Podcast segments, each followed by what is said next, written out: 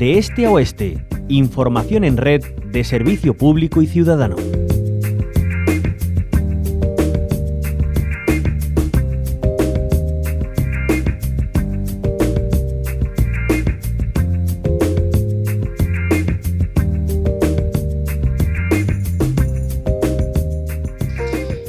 Viernes eh, conocimos que el Tribunal Constitucional ha tumbado algunos eh, de los artículos fundamentales eh, de la lista, la Ley de Impulso para la Sostenibilidad del Territorio de Andalucía. Una noticia que llegaba pocas horas después de una reunión mantenida entre ecologistas en acción y el defensor del pueblo andaluz en la que trataron precisamente el aumento de parcelaciones y viviendas ilegales en suelo rural. Hablamos de ello con Lola Yescas, portavoz de Ecologistas en Acción Andalucía. Bienvenida, Lola a la onda local Andalucía. ¿Cómo estás? Muchas gracias, muy bien, muchas gracias. Bueno, eh, ¿qué es lo que tumba eh, concretamente el Tribunal Constitucional? ¿Qué es lo que le dice al gobierno andaluz? Pues, pues eh, eh, precisamente lo que tumba es alguna de las cosas que el Partido Popular presentó como, como medidas estrella, ¿no? Y concretamente eh, las relativas al artículo 22.2 de esta lista, de esta ley de impulso para la sostenibilidad del territorio de Andalucía, que ha hecho el Partido Popular desde que está en la Junta y mm, ha tumbado parte de ese artículo eh, porque eh, rebaja el nivel de protección de otro artículo, va contra él, de una ley estatal más importante que es eh, la ley del suelo, ¿no? sobre todo su texto refundido de esta ley del suelo y concretamente el artículo 13.1 eh, ese artículo dice claramente que en el suelo rural, eh, el suelo rural permite usos, y solamente ellos, mm, mm, relacionados con la agricultura, la ganadería, lo forestal, lo cinegético o cualquier otro uso eh, asociado a los recursos naturales. Es decir, que eh, en el suelo rural no todo vale, no se puede poner eh, mm, cualquier tipo de, instalación sin una especial, solamente con una licencia municipal ni nada de esto, ¿no? lo que nos viene a decir el Tribunal Constitucional es que en el suelo rural los usos tienen que ir eh, asociado a los usos del medio rural y a los usos relativos a los recursos naturales, no a otras actividades económicas eh, o urbanísticas de cualquier tipo. y por tanto, como eso es lo que dice el artículo del texto 13.1 del texto refundido de la ley del suelo, dice el Tribunal Constitucional. Lo que han dicho ustedes en la lista no concuerda con esto. Por tanto, hay que matizar este punto de la lista. Y no todo vale en el suelo urbanizable, sino en el suelo rural, sino que solamente usos relacionados con lo rural. ¿En qué situación quedan entonces ahora los ayuntamientos, Lola? Porque no, no podrán dar eh, licencia de momento, ¿no? De obra en suelo que no sea eh, eh, para otro uso. O sea, en suelo rural no se puede dar de momento ningún tipo de autorización, ¿no? Claro, eso, eso, eso pensamos, ¿no?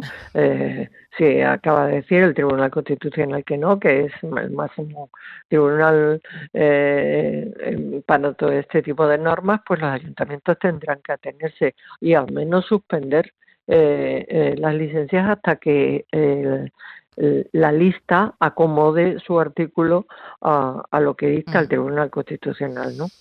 Entonces, bueno, mm, mm, para nosotros es una gran satisfacción porque veíamos que el medio rural se llena de casas ahora eh, eh, permitido por la ley, ¿no? Y precisamente ese lleno de casas que, que, vemos en el medio rural es lo que fuimos a quejarnos ante el defensor del pueblo, ¿no? Mm.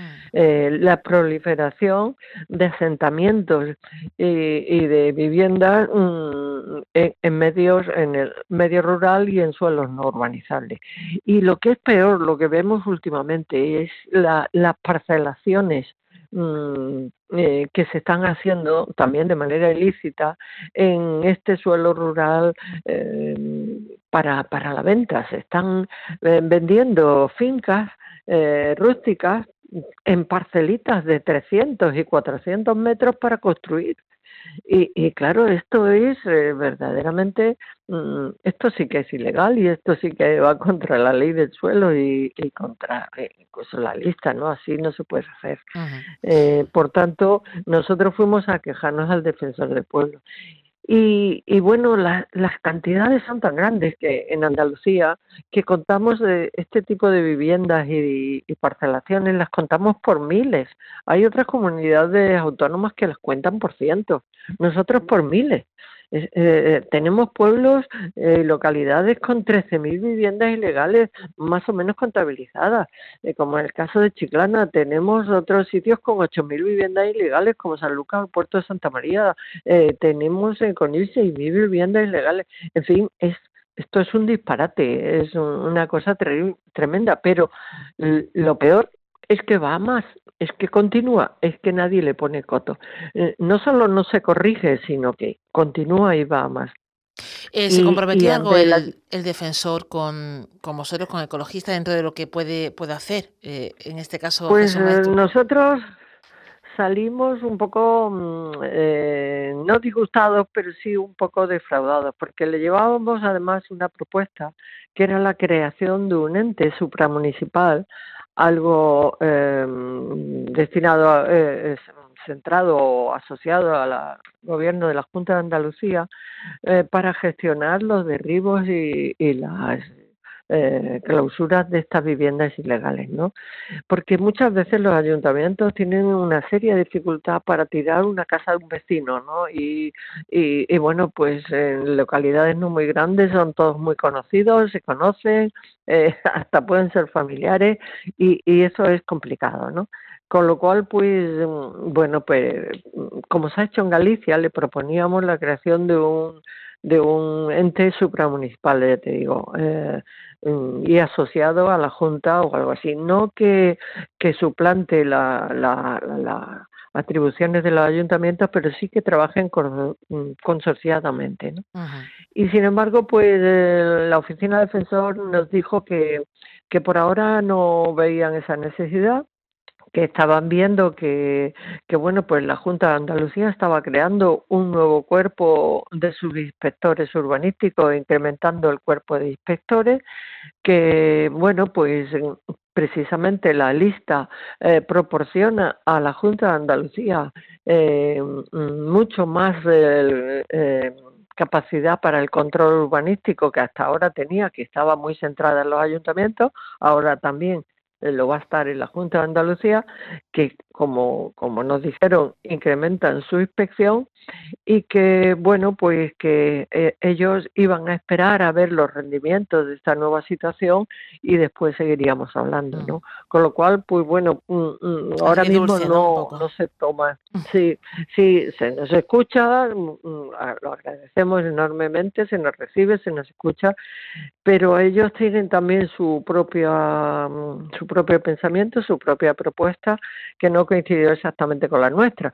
Eh, ojalá mm, la oficina del defensor lleve razón y este nuevo cuerpo de inspectores pues logre eh, mm, dejar el medio rural como debe ser, ¿no? Eh, con, con viviendas solo para el uso agrícola, ganadero, forestal, cinegético o vinculado a los recursos naturales, del territorio. Ha dicho el Tribunal Constitucional. Pues eh, Lola Yesca, portavoz de Ecologistas en Acción, como siempre, muchas gracias por atendernos y por explicarnos este tipo de cuestiones que a veces pues son un poco complicadas, ¿no? De, explicar y son muy complicadas. Claro, sí, sí, de manera muy, sí son muy complicadas porque además es un tribunal contra el otro, una ley contra el otro, un medio artículo o un matiz de un artículo contra otro, en fin, es, es, realmente complicado. Mm, Pero la, la conclusión es esa en el medio rural los usos tienen que ir asociados a la actividad rural. Ya está, con esa conclusión nos quedamos y así queda todo aclarado. Lola, muchas gracias como siempre.